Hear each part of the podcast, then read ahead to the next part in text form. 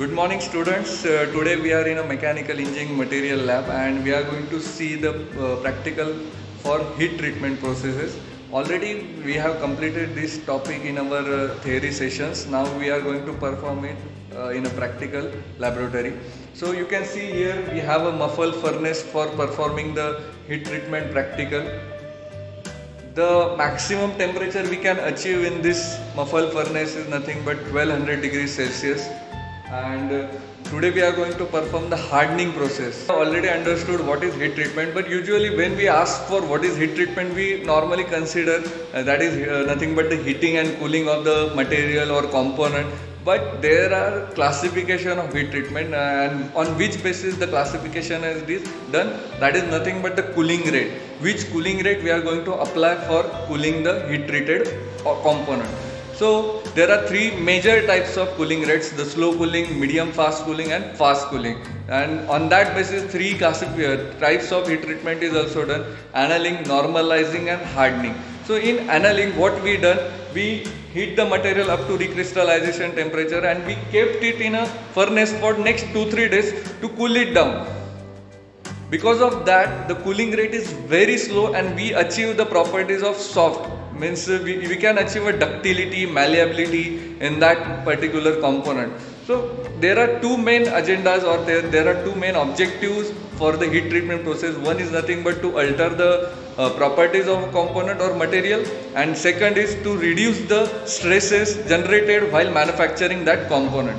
So next process is nothing but medium fast cooling. In that process what we do, we cool the component or sorry we heat the component in muffle furnace up to recrystallization temperature. Then we take that component in open air because of the air uh, ventilation what happen is that the cooling rate increases compared to annealing. Because in annealing what we do we keep it we keep uh, component in a furnace. But in annealing uh, sorry in normalizing we kept it in open air. Because of that air ventilation that component gets cool uh, comparatively faster to annealing.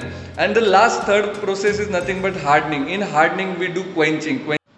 In quenching what we do, we heat the component up to transformation temperature or recrystallization temperature and then suddenly we uh, cool it down using the quenching media. There are three types of quenching media available. You can use water, you can use brine solution, you can use oil and because of that the temperature drops suddenly and that sudden temperature drop sometimes generate the stresses in a component and to remove those stresses there is also one uh, parallel method for that heat treatment. That, that is nothing but tempering. So we have to do tempering in that case so these are the three types. Now today we are going to see how hardening process process is carried out.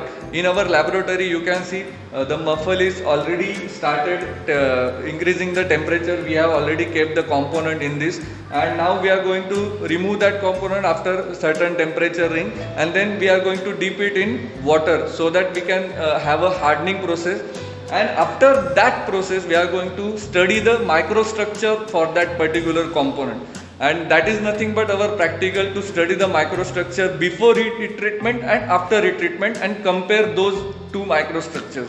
So let's see, we are going to, I am going to show you how the practical is conducted and how the microstructures have been studied. Thank you so much.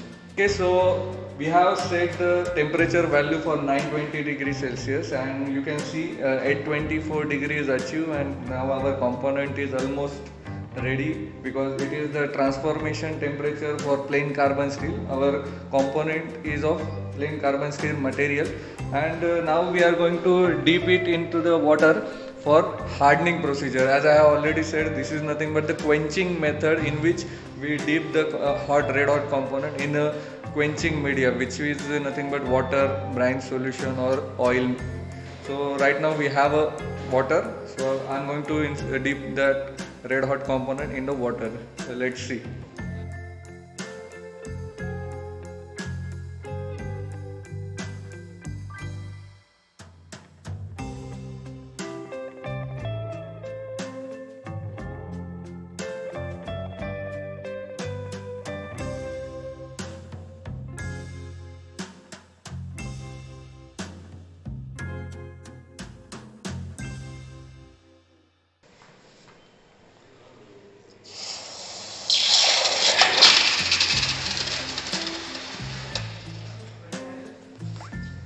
well you can see the sudden temperature drop is carried out and uh, there is a chances because of the sudden temperature drop the stresses may induce in a component. So to release those stresses we need to do some tempering process as well in industry. Right now we are doing this only and we are going to uh, take this component under the microstructure to see the changes in microstructure after heat treatment. Okay this is all for this practical thank you so much